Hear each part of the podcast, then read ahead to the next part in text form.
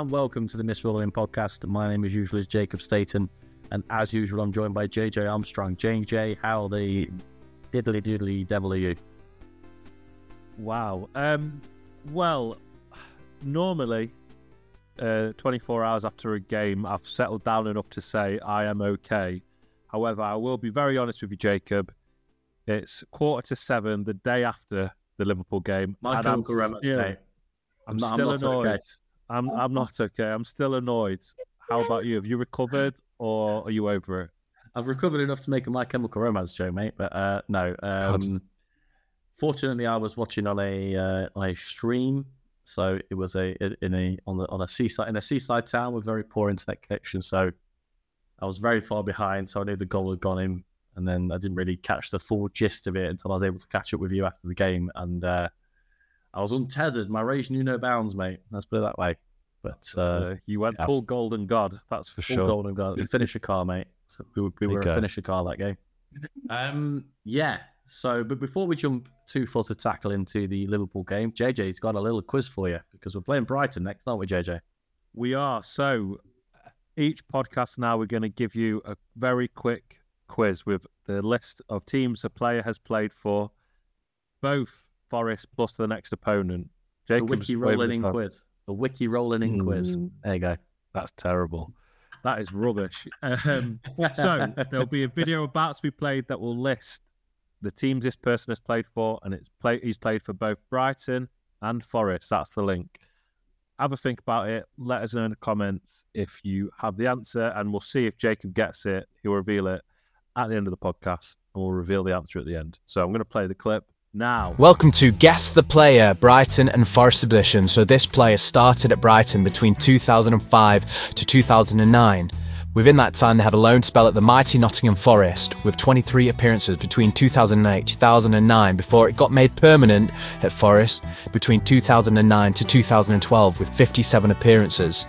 They then went on to Huddersfield Town between 2012 and 2016, 122 appearances before moving to Queen's Park Rangers between 2016 to 2019.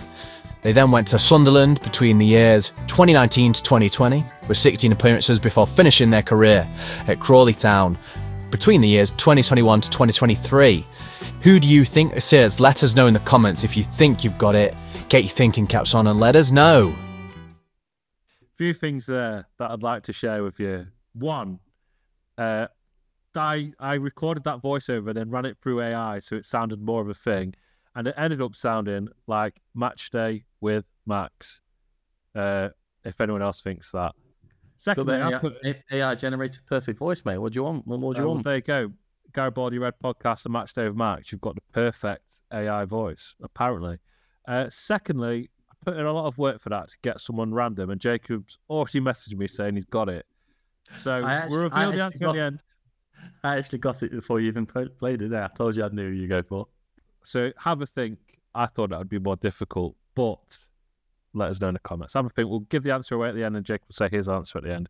But anyway, on to the Liverpool game, Jacob. Yes, starting 11. So I think the, the key points for me were probably Omo Bam- Omo Bamidele, saying try to say it too quickly. Omo Bamidele back in the centre back. I was very happy about that, by the way. Um, I think he was very harshly dropped. I, I I don't mean that as in Niakate is not worth dropping him for or Felipe, etc. I just think he'd done nothing wrong to get dropped. Um, Tyrell on the bench and Matz Sels back in goal. Despite, you know, Matt Turner had a pretty decent game against United. Uh, but Matt, Matz Sels back in goal. I think he's done nothing wrong for Forest so much as I think. I think he's been kind of a six and a half, seven out of ten every game. He's not made a mistake. Just the, the just the the easy stuff. Well, I suppose. Um, JJ, any any thoughts?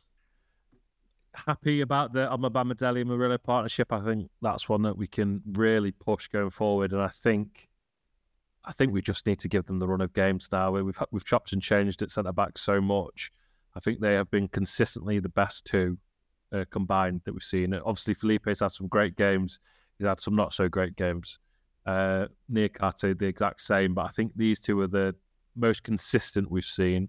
Obviously, Murillo against Villa wasn't his best, but I think this partnership is both great for the time being, but also one you'd hope for the future if we can just keep Murillo for a little bit longer. But really happy about that partnership. Happy about the team. Really, I was a bit disappointed not to see Taiwo start. I think if you'd asked me whether I would have rather had 90 minutes out of him against Liverpool or against Manu in the Cup, my answer would have been against Liverpool. So it's a shame, but I think Origi's done enough in recent weeks to sort of stop the absolute meltdown that I possibly could have had. Uh, if you'd seen that lineup a few weeks or months ago, then I don't think I'd have been too happy seeing Origi start over Taiwo, but he's certainly done enough. So overall, very happy, and it's worth noting that Liverpool's starting eleven. There was such a narrative about like a second string eleven and playing the kids and everything like that, which obviously they are weakened in in comparison to their regular starting eleven, but certainly still got a lot of quality and that's a, a good enough side to give us a bloody good game. I can tell you that. So I think the narrative of their second string eleven being like taking on the world type of thing, I don't think is quite true. I think they've still got a lot of good quality. I think it's probably only in the midfield, isn't it? I'm looking at their team now. Um, I can't remember his first name, but that Bradley at right back. I think he could possibly be better than Trent Alexander Arnold because he can defend for a start and he's very good going forward. He's very good on the ball. Um, was Joe Gomez and kind of the, the holding midfield role. He actually played very well. And Bobby Clark uh, making his first Premier League start, but he's not bad, is he?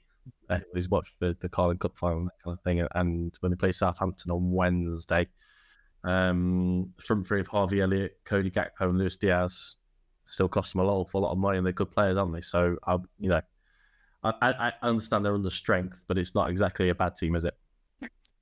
Certainly not. Um, I think it made for an interesting game in terms of their weakened side's probably a lot closer to our strongest side, but either way, uh, still a lot of quality in, in that side.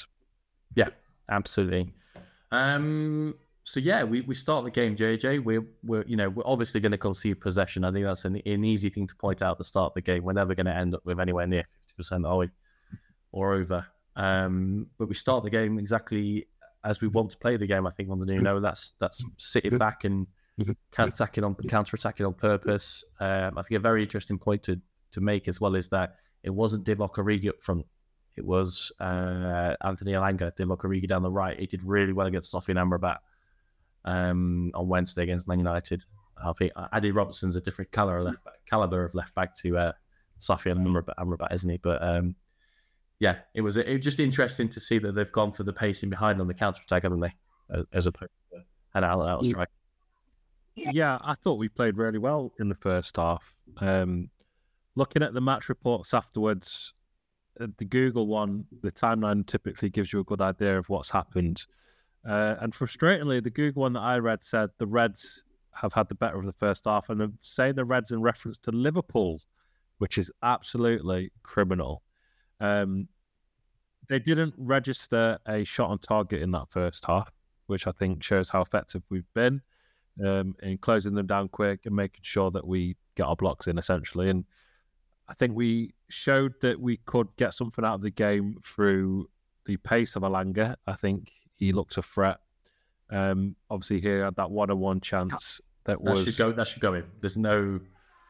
I, I, I, I think actually Kelleher does really, really well to not commit himself. But somebody with Anthony Elanga's pace should be throwing a feint and going around it. Should never even should should take his his lack of finishing out of the equation. Yeah, I think Kelleher is brilliant. I think he's a great keeper. The fact that he is second in command, I think he'd start for a lot of other teams. Um, but I think he did well, but Elanga should have done better. And there is obviously the question of is it slightly offside? But let's give the VAR the chance to look at it by putting it in the back of the net.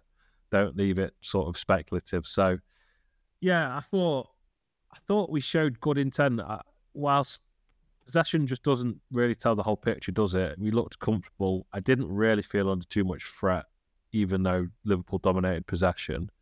Um, guess maybe similar to like Arsenal, where they can have all the possession in the world, but if they're not going to do anything with it or put a shot on target or get gifted something, then it looks largely like one of those days where Forest can shut them out. And I thought we did very well. I thought we worked really hard, and I thought we were playing to the best of our ability in that first half. Yeah, I mean, I think you said it a second ago, mate. I think you said we were very effective. I mean that's the best way to describe that first half. We sat in well, we defended well. The the back five, Sels, Williams, Omobamidele, Murillo, and Toffolo, I think were outstanding. That's throughout the whole game, but particularly the first half. I think they were just I think it was just fan, just just fantastic. I don't think there's any other way of describing it. Um, should score when he goes through. A sensational pass by Divock Origi, by the way. Um, a, a, very very happy person going into half time. Yeah, I couldn't. I thought that Liverpool maybe would have to step up, step up quite a lot to get anything out of the game themselves. Although they dominated possession, like I said, I still didn't feel too much threat. Looking at the bench, famous last words, given how we know the outcome was. But I didn't see anyone that's real a real threat coming off the bench and helping them. So I was quite confident that we are in this for at least a point, and the only people that could let us down here would be ourselves. We are often the architects of our own downfall. But at half time, I thought this is ours to take what we want from this. We can push on, take our chances, and get three, or stick in and get a point. Uh, didn't really foresee too much where Liverpool would end up getting all three as it stood at that time. Yep. Yeah, absolutely. Absolutely. So we come out in the second half. I don't think there are any changes with the JJ from either side. Let's have a quick quick no half time, no. No, no, there weren't. Um, I think it was if anything, I thought we were we were even more effective after after the half time break. Um, leave Liverpool with the ball. I think you know. I think it, quite clear. Alexis Mac Allister's a good player. And he had he had a good game, trying to control the control the control control the whole game, I suppose. But yeah, is they weren't they weren't bringing anything, were they? And I think the more the second half wore on, the more and more we grew into it. Taiwo had a number of chances. He he looked he looked unfit, which is what he hasn't done since he's come back from injury. It's like he, if, if this was his first game back from injury, you'd go, hmm, well, but his first games back from injury did look like this. It's, it's very odd. But yeah, he, he squandered a few chances, but we're still making them, JJ, which I think is really important. Still making them. I think Liverpool didn't offer too much other than a few attempted murders. Um, yeah, there was Robertson, a few. Robertson about killed Neco Williams, unfortunately. Um, interesting. Did, Dan, that, did Dan's get Sels as well? Yeah, Sels got uh, killed as well. So shame. Uh, that was a shame. But I've seen a few people say that Robertson should have been a red card. Uh, I don't think there was much intent to it, so I personally think it was an accidental yellow. But there's a Joe Gomez one on Morgan Gibbs White in the first half that should have been a yellow as well. That definitely should have been a yellow. Well, I'm sure we'll talk about the referees shortly. Um, yeah, the second half, I thought we started really well. I thought we uh, came out with a lot of intent again. We looked up for it, which is always pleasing to see. The crowd responded in such manner; they were up for it as well. I think Saturday three o'clock against Liverpool, they're always going to be up for it. Let's face it. Um, I thought we looked really well in uh, Taiwo coming on for Divock. I thought Divock Origi was a bit of a blinder again. I thought he's really impressed once again. So happy to see Taiwo come back, but I think Origi is, is really starting to impress me recently. And if he continues this vein of form, then it will almost be a bit like another signing. Uh, seems to be preferred out on the right, which is interesting. A place where we guess we don't have too much depth, depth particularly with Reina out, even though he typically plays through the middle. But yeah, thought he had a great game. And personally, I think Taiwo has looked quite injury uh, led in the last few games. Yeah, he, he looks cumbersome, I think is a word. It is a word. I don't know if it's the right word, but that's the um, right word. he he looks he does look lethargic and slow, and he doesn't look like he's playing to the best visibility. It looks like he's hampered slightly. So he's I think he's done well through it largely.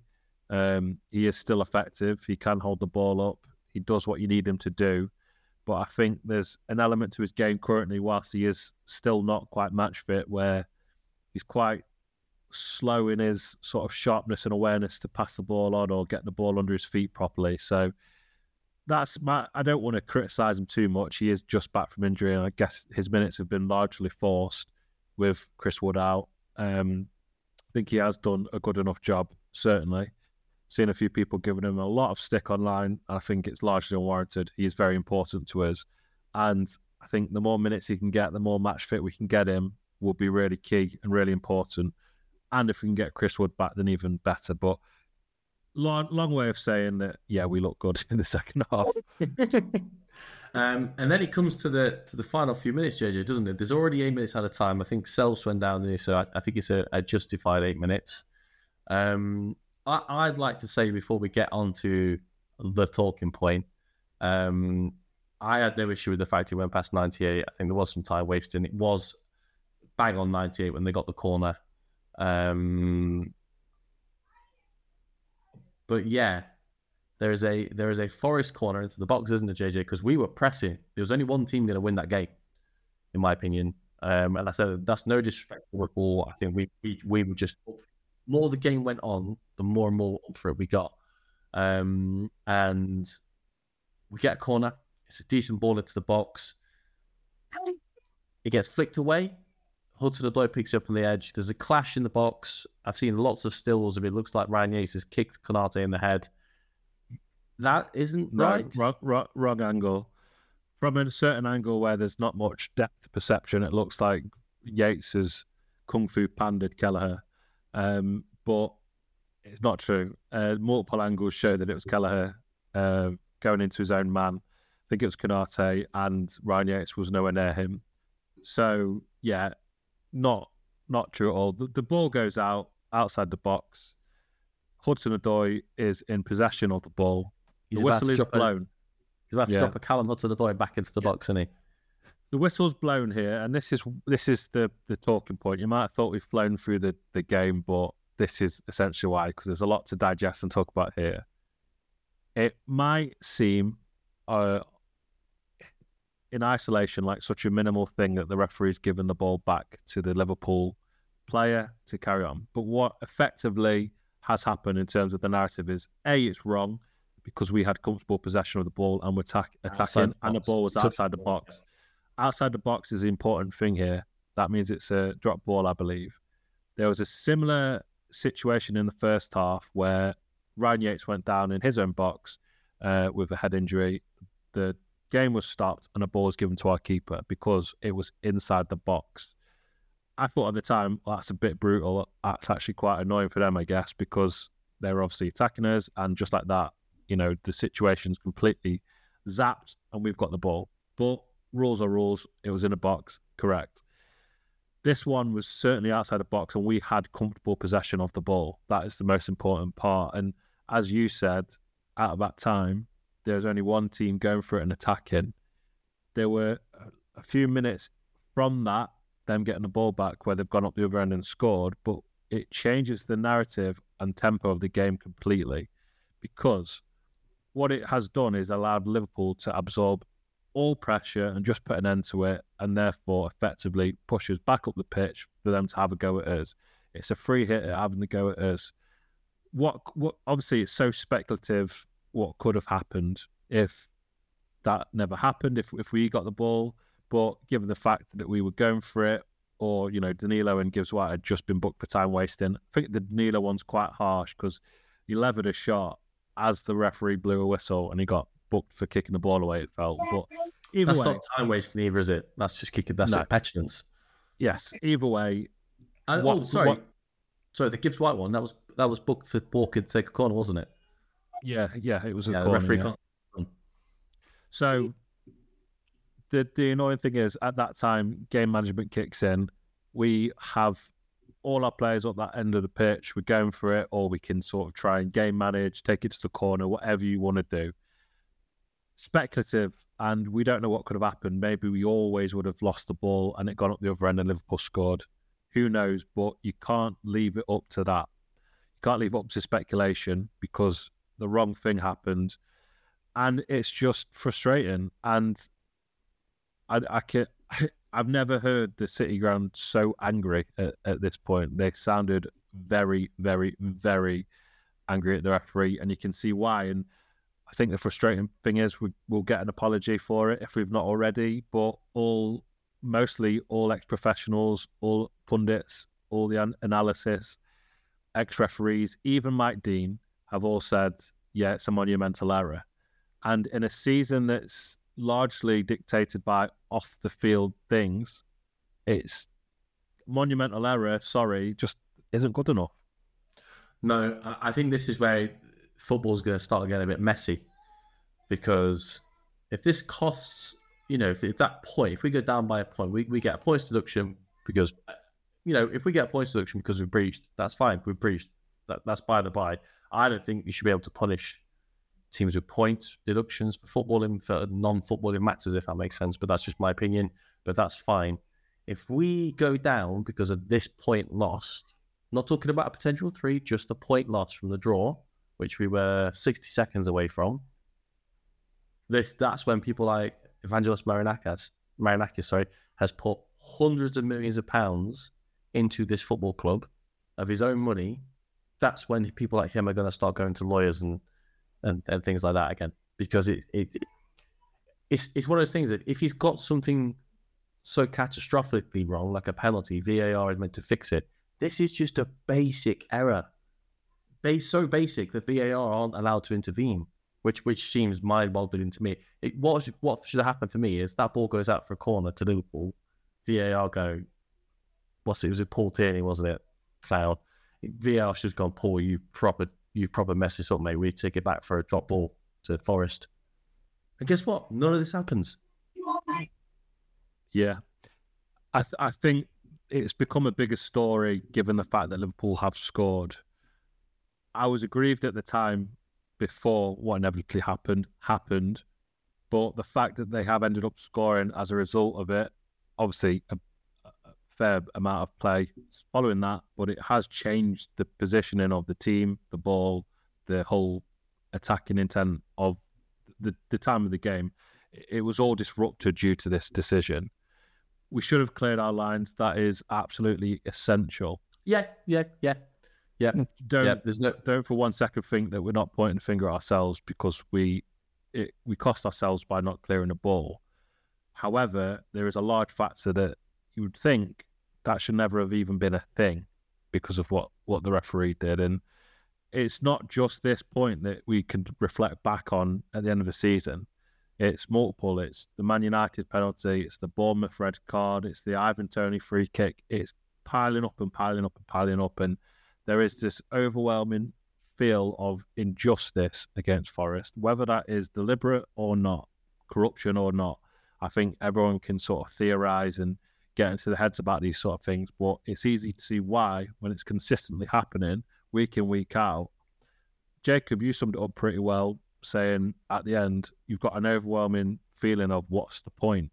And that's how I felt since the end of that game. I just feel, what's the point? This is unenjoyable now because this season is basically the position in the Premier League for Forest is being decided not by the performances on the pitch, but by refereeing decisions, VAR decisions, and in the courtroom with a points deduction. It's just not enjoyable anymore. No, it's definitely taken the the edge off the the kind of silver lining of the Premier League for me. Like we, we've we've come up and yeah, don't get me wrong, there are VAR there's VAR stuff that's gone our way, and that's and that's great. But I you know I don't think we've had many controversial ones go our way. I think that's probably the best way of putting it. So so a v, sorry VAR have got things right for us, which is great. But that's what it's meant to do. Do you know what I mean? It's, it's not we're not we can't give them a pat on the back for getting something right. That's what it's, it's there to correct mistakes. It's then if it's making mistakes, we need to call it out. And I, I, like I said in a previous podcast, is that the worst thing that could happen to football in general, but particularly in this country, is if people just accept the VAR is bad and stop talking about it. I, I want it gone. I, I'm I end of the season. I want it out. You obviously, for obvious reasons, you can't get rid of it now because it's not fair on games where it's interfered in and stuff like that. But I, it just needs to be draw the line underneath it and say we, we had a go. Let's leave in goal line technology, which is I think is fantastic because he just comes to a watch and says if it's in or not. Uh, it's only only one mistake in however many years it's been used. Um, automated offside. Let's use that. I, I, you know, but just this whole, it's just it's just a failed experiment, isn't it? And I'm and I'm just worried that nobody's ever going to accept that because the people that make the decisions don't actually watch or like football, do they? I can't see VAR going anywhere. I think I think we're stuck with it. I think if anything, it's going to end up being rolled out to the other divisions. Um, unfortunately, that would probably be one of the main silver linings for me if we did go down. That you can just celebrate a goal and accept that errors are sometimes errors. Um, the championship was infuriating. The amount of refereeing decisions we've spoken about over the years on this podcast, names like Keith Stroud and Oliver Langford still haunt me to this day. But at least there's an element where you can just accept it as a thing. When there's something in place to protect those decisions and correct them, and it doesn't, all I can say is the Neco Williams penalty the other week against West Ham. If if the thing in place to correct decisions doesn't look at that and says it's a penalty, it's not it's not fit for purpose. So I, I think you've just summed that up really, really well in that VAR is there is meant to be there to correct refereeing errors because people make mistakes, but these are high stakes games. And like you said, if a referee makes a mistake and there's no VAR, you kind of if he didn't see it or if that's not what he saw, that's what that's not how he saw it, whatever. If there's VAR there that's meant to correct it, that's great.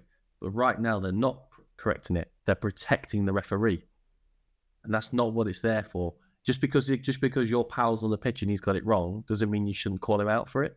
You're not you're not calling him out for it. You're just giving a kid, you got this wrong. You don't have to go, you stupid. You know, it's not that.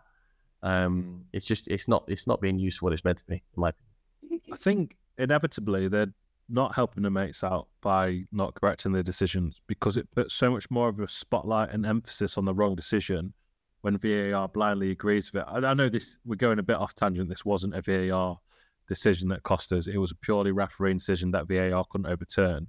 But I'm guess we're just going off on a tangent about refereeing in in general, which is not in a good spot.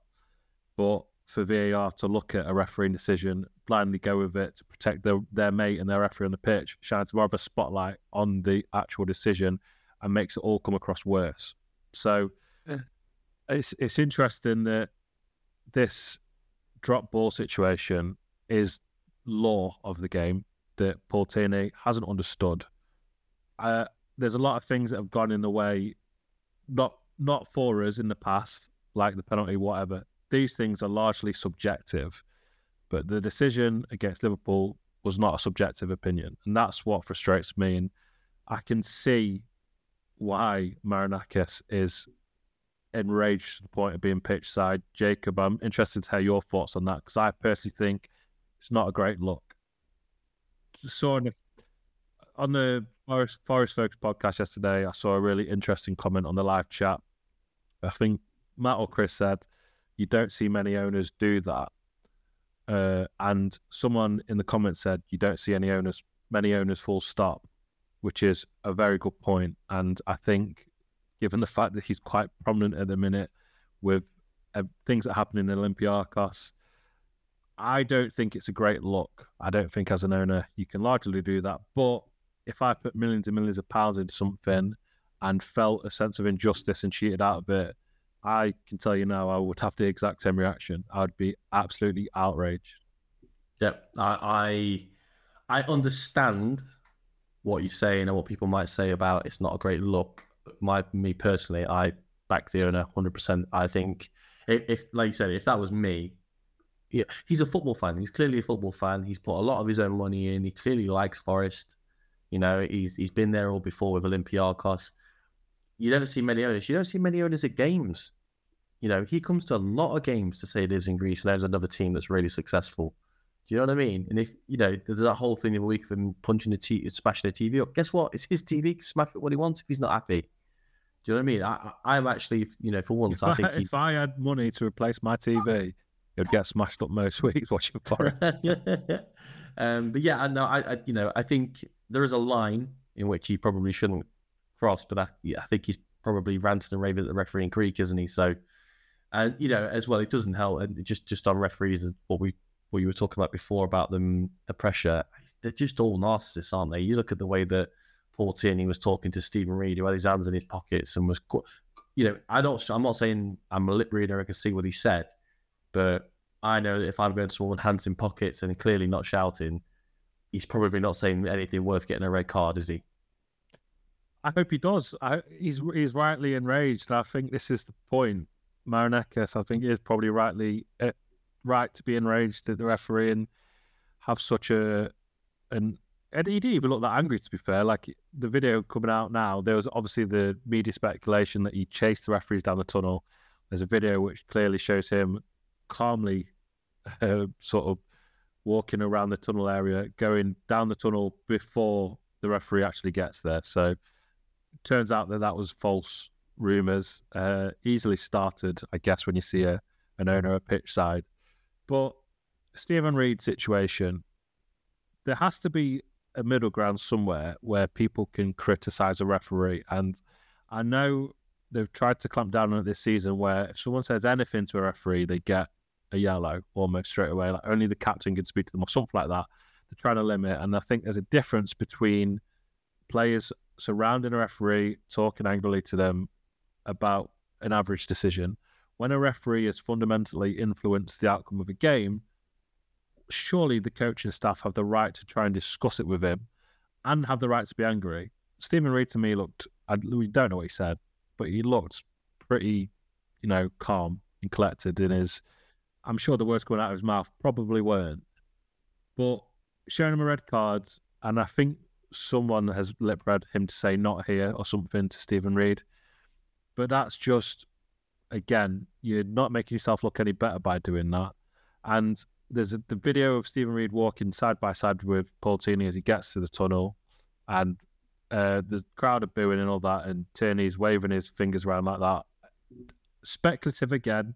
We don't know what was said, but to me, that insinuates that this is you. You're winding them up in this sense, like the the anger's directed at me, rather than reflecting back and going, "This is because I'm an absolute prick." Yeah, absolutely. I think thinking about it now after what you just said, he pro- Steven Reid probably got the red card because he was standing in front of him and stopping him from getting off the pitch.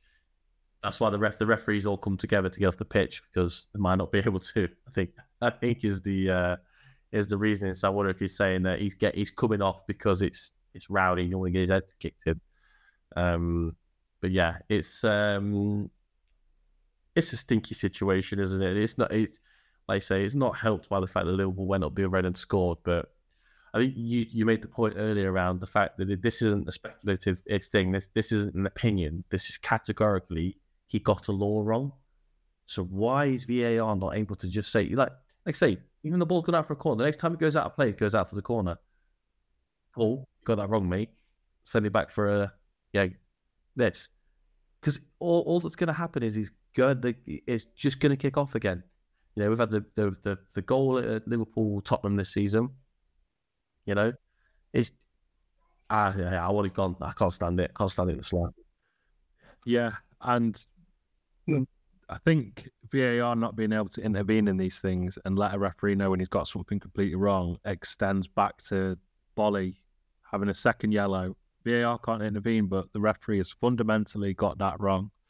Um, so it's almost like we're finding the little obscure loopholes that have really hurt Forest over the course of this season. And I think inevitably VAR might be able to interject for a second yellow. We've just had to suffer the brunt of it before it got to that point, whilst it's still in its infancy. Doesn't I think the talking point is like the referee has obviously influenced the game massively here. I do think, given how we'd seen the rest of the game out, we would have done a pretty good job of continuing to add on that pressure whilst Liverpool were under the cosh. Obviously, there is still a lot to do for Liverpool to go up the other end and score, even though they've just had a chance to just stop the pressure like that as if it's nothing. And we have to reflect and say we should have cleared it. We 100% should have cleared that ball. Uh, but I don't think it's one or the other here. I think it's a mixture of both, and that's why I feel completely aggrieved. Yeah, I'm, if you if anybody watched Match of the Day, or if you didn't I think it's worth going to watch it because Alan Shearer, his, his kind of almost like model summary of the situation at the end is is very similar to what you just said, JJ, but it's, it's very very good. It's basically the the game was all Forest at that point. It was all Forest pressure, and that mistake allows that pressure to just go from hundred to zero, and Liverpool can attack. And guess what? They attacked. They got a corner. Corner goes in. Recycle the ball, and we score. Now that that doesn't glaze over the fact that Taiwo should pass from Hudson Odoi. I think it's clever because it gives us a chance to counter attack, which is what I want to see. Taiwo should do better with the ball. categorically. Neco should be goal side of Darwin Nunez, forcing him to do more than just get a flick on the header. But they shouldn't be in that situation. Do you know what I mean? They should not be there. And if if we get a drop ball out on the uncontested drop ball out on the side, that doesn't happen, does it? That that should, that that goal cannot happen if we get that drop ball. No, and uh, I guess that's why it's so hard to come to terms with because it's out of our hands there. And as I said earlier, things the potential things that are going to possibly send us down are a point of deduction. So something happening in court and refereeing decisions. We've not helped ourselves goalkeeping errors, change of manager, etc., etc. And but, generally not being good. Largely, but you know, I'll ask you a question in a minute off the back of this, but we've not helped ourselves. But I think we've got enough in us. No points deduction, no refereeing errors. We've got more than enough from that to stay up comfortably, I think. And this is why I'm just feeling what's the point? Because I can't enjoy a football game in a minute because you just feel there's going to be a stupid decision go against you or matters outside off, or off the pitch are going to let us down. I guess it still looms over us, so it might be a fine. It might be three points. We still don't know, and that's the difficult thing. It almost feels like you can't come to terms with the season and its conclusion until you find out what the potential yeah. reach is. Let me ask you. Let me ask you on, this question, Jake. Um, what? What? I'll let you go first, whilst I remember what I was going to say, okay. and then I'll ask so, you my question. My question was just at the end of that that that kind of really disappointed into the game, not not for any of our reasons whatsoever. What's the I want you to think off the top of your head right now. What's a, a positive you took out of that game? It's a roundabout way of what I was going to ask you as well. Um, oh, okay. I think my question was to you. You can think about this as well. Is uh, off the back of that, we can probably say that we held the title race leaders to 98 minutes uh, of a good performance, pushed them all the way. Uh, looked like we should have got something out of that. That is a far cry from our performance against Villa and other performances we've seen this season. We should take a lot of positives and spirits from that performance to say, look, what we've just done against the leaders in this title race, we've got enough in us to stay up if we can perform consistently like this. So what I was going to say to you is, do you think we can take positives from this situation? Will the whole refereeing decision, the fact that it was late heartbreak and it felt like it was unjust, will that light a fire under us, make us kick on?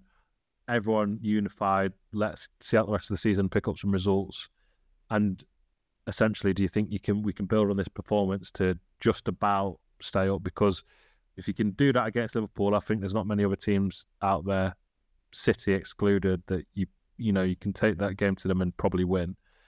Um, but in terms of your question to me, I think the positives that we can take from that is, I think we've got a, a strong performance under our belt there. I think that's what we can take from it. I think aside from the decision that went against us on any day, that's a point against Liverpool, who are a strong side, uh, first place at the minute ahead of Man City they have whooped teams. This is the first time this season in the Premier League that Liverpool have won 1 0, which shows that they've probably, every time they've won, they've largely dominated games uh, or scored more than one. And we held them to that up until the 99th minute. So I think a very good defensive performance is a positive we can take from that. I think we can take strength in the centre back pairing. I think we can take a positive from the goalkeeper because I think Sels had a oh, great game and also good. he made an incredible point blank save. I think it was largely overlooked because it came off Murillo and they're more focusing on the fact that Murillo will be relieved as opposed to the fact that it was just a fantastic reaction save. So the goalkeeping standards have increased since we had Matt Turner in that. Uh, Turner was a good shot stopper, but I think some of Sels' um, distribution was lovely. I think his very, very first kick of the game yesterday found I think it was Hudson Odoi on the left perfectly, pitch perfect.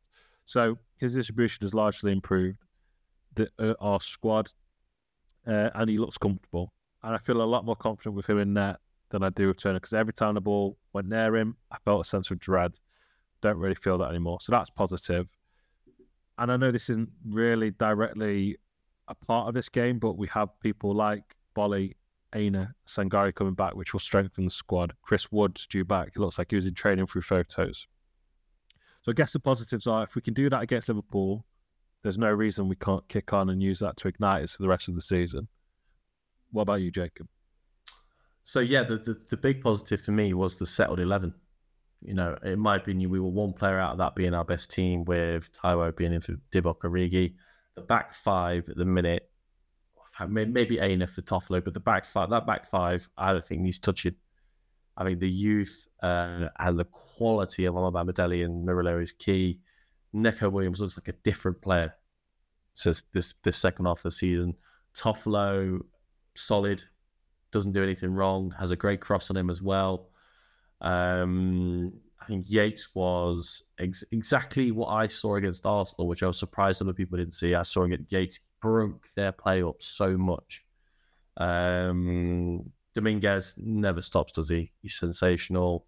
Elanga and Hudson-Odoi down the way. That obviously Elanga played from uh, settled. Gibbs White's really looking to start playing his football in the right parts of the pitch, which was always my great criticism of him. And then you have a striker up front. You know, it could be Taiwo, could be Origi, could be Woods, and that's it's just great. And I, I, I think with a settled eleven like we have now, or set very, you know, like it, it's a there's only one or two changes you could make to to, to depend on who we're playing. I think that's really really key. And I think that will help us get results because we were very comfortable in this game. I'm not saying it wasn't hard, but I'm saying we were very comfortable in this game. We were very tactically astute. We should never have got anywhere near a loss in this game. Um, and yeah, I think that's a huge positive. And Elanga did have a good chance in the second half. Well, we well. should have been one nil up, shouldn't we? Definitely. If we took our again, if we took our chances, it's a different story. Oh, the volley, yes, yeah, yeah, yeah, absolutely. Um, and I think like, given the whole narrative of the refereeing decision, it's glossed over some really good bits where if it just goes in, it's a different story. And I think we're close. We're very close uh, to getting a really good result. And I do, we'll, we'll do a more in depth podcast next week about this, but I really do feel like we can go to Brighton and get a result. This is what Nuno's instilled in us now, I think, is we can go anywhere. And if we play like that, we'll do well. If we play like we know we can, which is a lot worse, then we'll get battered. But the fact that if we turn up, we're more than capable of winning any game, Bar City probably for the rest of the season. I think shows there's a lot of points to be picked up, and I just hope we can pick up a few and hit a good run of form uh, in the next few weeks. The points deduction to the back of our mind, but hopefully Luton are starting to hit their the end of their purple patch. They have a lot of fight in them, but the fight isn't equating to three points. They tried their best against Villa yesterday, got two goals back, but inevitably lost it. And as long as that keeps happening and we can push on from this, then you know hopefully we've got enough in us to just get this horrendous season behind us. Yes, absolutely. Absolutely. So, like like JJ said, we're going to talk Brighton later on in the week. Um, JJ, are you going to give us the quiz answer now? We are. Do you want to give your answer? Who did you think it was? It's Jay Lynch, isn't it? He's not called Jay Lynch, but what I will do is I'll roll the answer and we'll see. So, at the top of the show, we gave you the person that played for Brighton and Forest. That played for Brighton, Forest, Huddersfield Town, QPR, Sunderland, and Crawley Town. Of course, the answer is Joel Lynch. Did you get it? Did you get it, Jacob? I don't believe you if you did. If you got it, congratulations. This guy once called Forest mediocre, apparently. Says a lot. I guess he's not wrong. Anyway, well done if you won it. Rubbish if you didn't. You Reds. Yeah, he, he never actually Yes, he played wasn't for really. us. If you look at the amount of time he was at Forest, he, he only got into the team when he when his contract was running out in the last season, and then he went to Huddersfield. So as he said Huddersfield, I knew it was him. See, I picked a, I picked one that I thought was not obvious because I thought you'd think I'd go for a Glenn Murray or a Knockaert or a Gaëtan Bong, which was just obvious. Yeah, I think So you'd have got picked me. a yeah. Gettable, gettable but not obvious one, and you actually guessed it before I told you which teams he played for, which is really annoying because that took a long time. what was my? I, I did one to you, didn't I? As well. Mine was Liam Bridcutt. Yeah, which that was difficult. You did get. It took a took a few extra clues, but you did get. Did get. Let us know in the comments if you got it. Uh, oh, well, let us know some more as well. I'll be interested to hear some more Brighton Forest players who play for Brighton and Forest. there's actually a lot, Jacob. I did look into this earlier. There's there is a lot. So Okay. any others you could think of, let me know. But yeah, we'll do a la- we'll do a podcast next week, going more detail into the uh, Brighton preview. last week's one as well. That was obviously Nigel Clough. Um, I, I did it for my mum and dad at the weekend. my mum got it before my dad. That, that would have hurt him. Yeah, I must have hurt him. must have hurt him. Uh, yeah, absolutely. So if you're listening for the first time, thank you very much for finding us. We really appreciated it. And if you've come back again and again and again and again and again and again and again, God knows we love you. You rats.